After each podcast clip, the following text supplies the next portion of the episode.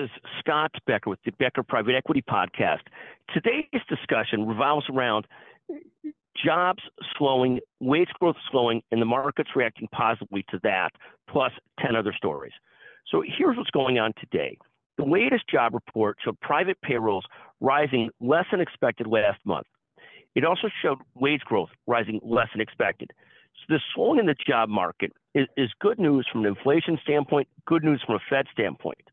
Thus, the Fed, which had already pretty much promised people 99% expected to hold rates steady at this meeting, is almost certain to hold rates steady. And the markets are viewing this as maybe we're getting closer to the high point of Fed funds rate raises. And that's what's leading the market to be up today and up the last couple of days. We'll see how that plays out. Here are several other stories that we're following. One is a close-to-home one, Becker's Healthcare, number one on the Apple Business Podcast yesterday and in the last couple of days. We view that as a real positive. Second, Netflix recovering very well, having a very up day on good numbers on its ad-supported tier subscriptions. Third, Bitcoin back up to 34,500. It's had a heck of a rally this year. I, of course, stupidly sold my Bitcoin last year.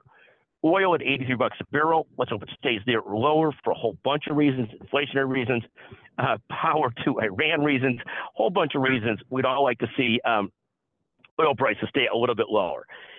Amazon and Microsoft continue to outperform a lot of the other big seven technology stocks.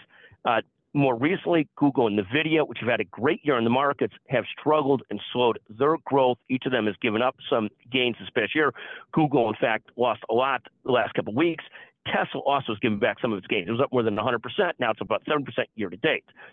Meta Platforms having a great year. Mark Zuckerberg pulling through on his year of efficiency.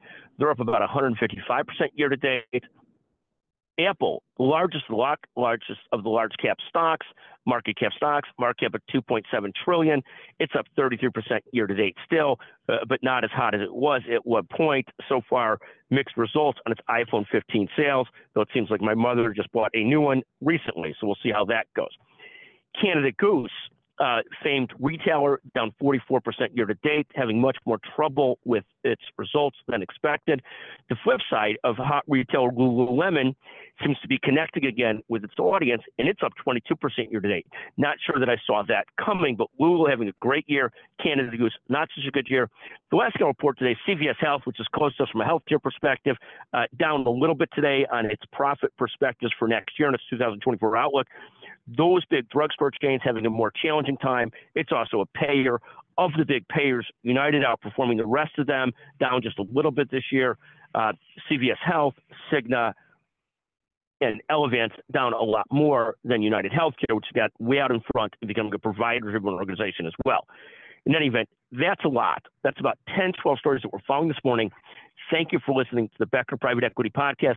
If you want, also listen to our discussion yesterday on battling anxiety, 7 core tips. And again, the best tip is to talk to your psychologist, your psychiatrist, your doctor, your social worker. But absent that, listen to the podcast on 7 thoughts on battling anxiety. Thank you for listening to the Becker Private Equity Podcast. And as always, thank you to our remarkable producer, Chanel Bonger, the best in the business. Thank you very much.